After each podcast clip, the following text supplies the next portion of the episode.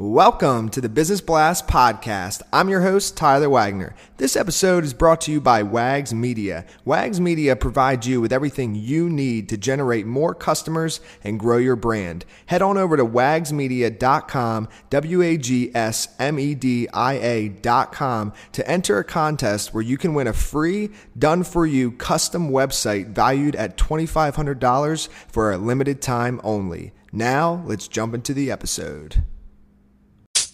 All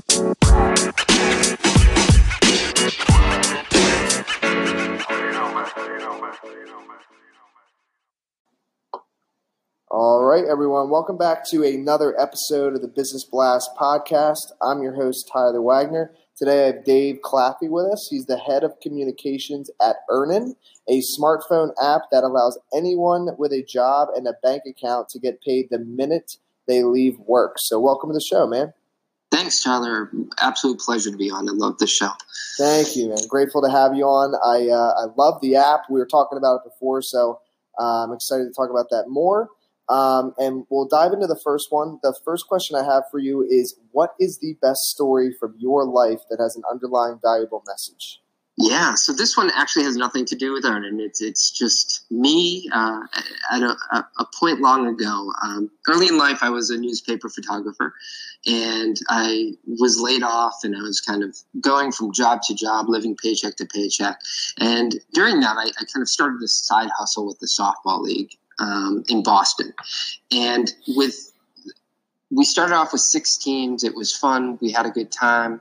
Uh, a lot of folks loved it. The next year, um, I, I, jumped on the marketing cycle a little early and I reached out and, and, wanted to see if anyone else would be interested. And we got a ton of interest. I had 30 teams uh, look to sign up in the first week or two. Um, with with adult sports, expansion is really limited by field space, and I had one softball field for four hours once a week, and you can put three games on it, but you can't really do much more than that. So at that point in my life, I had followed a pretty standard path. When you have a few options before you. you either pick the easiest or the most attractive option. And I could have very easily, in that case, maxed out the field space I had, rejected the other teams, and gone on playing. But um, I just. Uh, I, I, took on the challenge and I started making phone calls. At the time, I was working at a, a little uh, chicken wing place. We had a big delivery map on the wall, and I started looking at all the fields and who on those fields, whether it be the city, uh, a university, a high school, and I started making phone calls. And we uh, we ended up taking on I think 36 teams that next year. Um, had a huge league. People loved it and I ended up selling the the whole company a couple of years later. Um, so really, nice. for me, it was the first time I went down a path that wasn't the easiest and most attractive. And sometimes it works out for you, sometimes it doesn't. But I think if you don't push yourself, uh, you know, you're you're, you're not going to get anywhere beyond uh, where everyone else has gotten. And what is the most valuable piece of information we should know that's within your expertise or industry? Yeah, with my industry in particular, I think the scale of the problem is really unknown.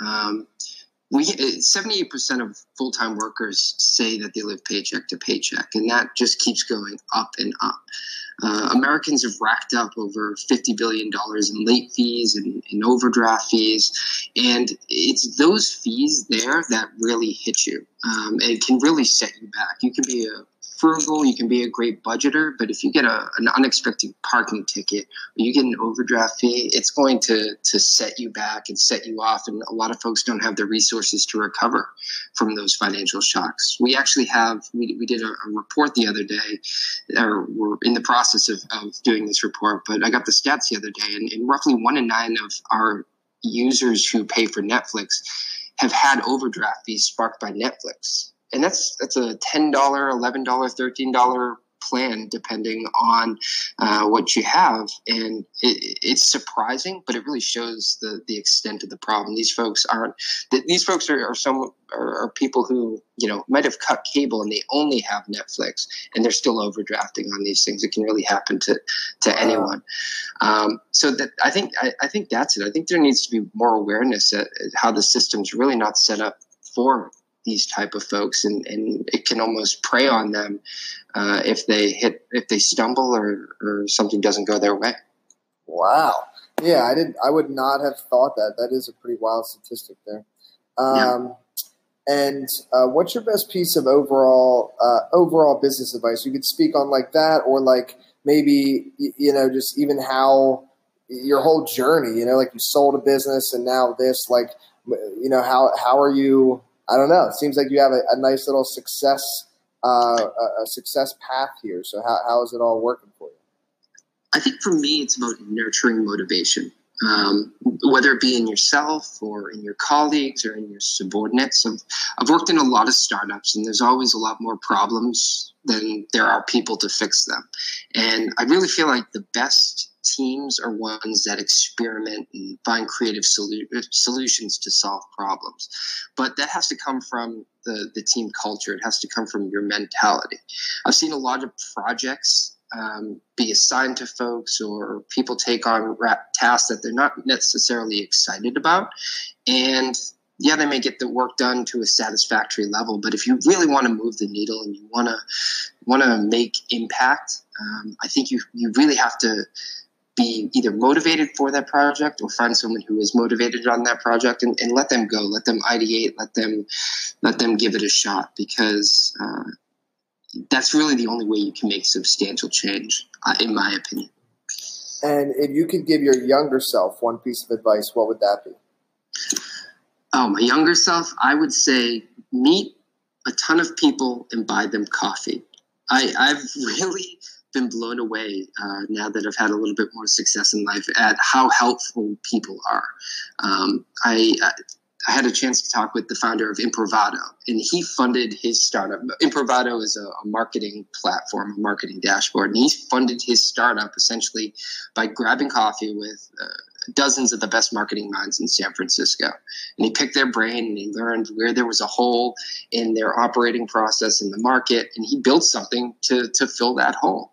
Um, so not only did he have a great product, but then all these marketing folks who knew the problem, knew that this product addressed it, helped fund the, the seed round for him. So I think it, it, it's a really, I think that's sort of the extreme of, of the impact. I, for me, it's just best practices, talking with other communications folks, talking with other marketing leaders at startups, and just seeing what they do. Everyone's super open, everyone's trying to solve problems. And I think there are a lot of great folks out there if you just uh, take the time to ask. And in your opinion, what's the key to happiness? Oh, I have no idea, Tyler. I have no idea. I, I, mean, you probably have a better idea uh, now after asking this question to so many I uh, do. smart folks. For me, I, I think it, it's the freedom of, of, choice. If if I can put myself in a position um, where I can determine what will make me happy at any given moment, um, I think I think that is is the key. It's avoiding the anchors and maximizing opportunities, and hopefully that will make me happy at the end of the day. But but who knows? Yeah. Um, and what is the best book that you've read, and what was the number one thing you learned from that? Um, so I read a book called "What I Learned Losing a Million Dollars," and it's by Jim Paul. And what I liked about this was that everything went wrong. Like we hear so many wonderfully motivating stories about successes. Um, and sometimes I just want to know what did you screw up? How did it impact you? How did you recover? Uh, and I thought this was a, a great book. Uh, a lot of lessons learned uh, by him. Um, you know, it, it, just really goes to show you that there's very few straight paths in life, and you have to constantly be reinventing and and uh, pushing yourself to to find that happiness, which I'm still looking for. and uh, what is your favorite quote and why?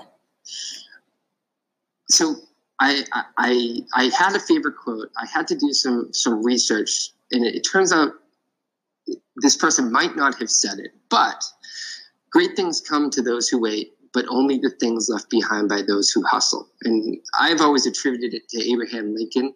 Now, because of the uncertainty, I'm going to attribute it to Michael Scott, but I still think it's a great quote. Yes, I love that quote as well, man. Um, So, dude, thank you so much for coming on. Uh, the last question I have for you before we let you go is where is the best place for people to find you online?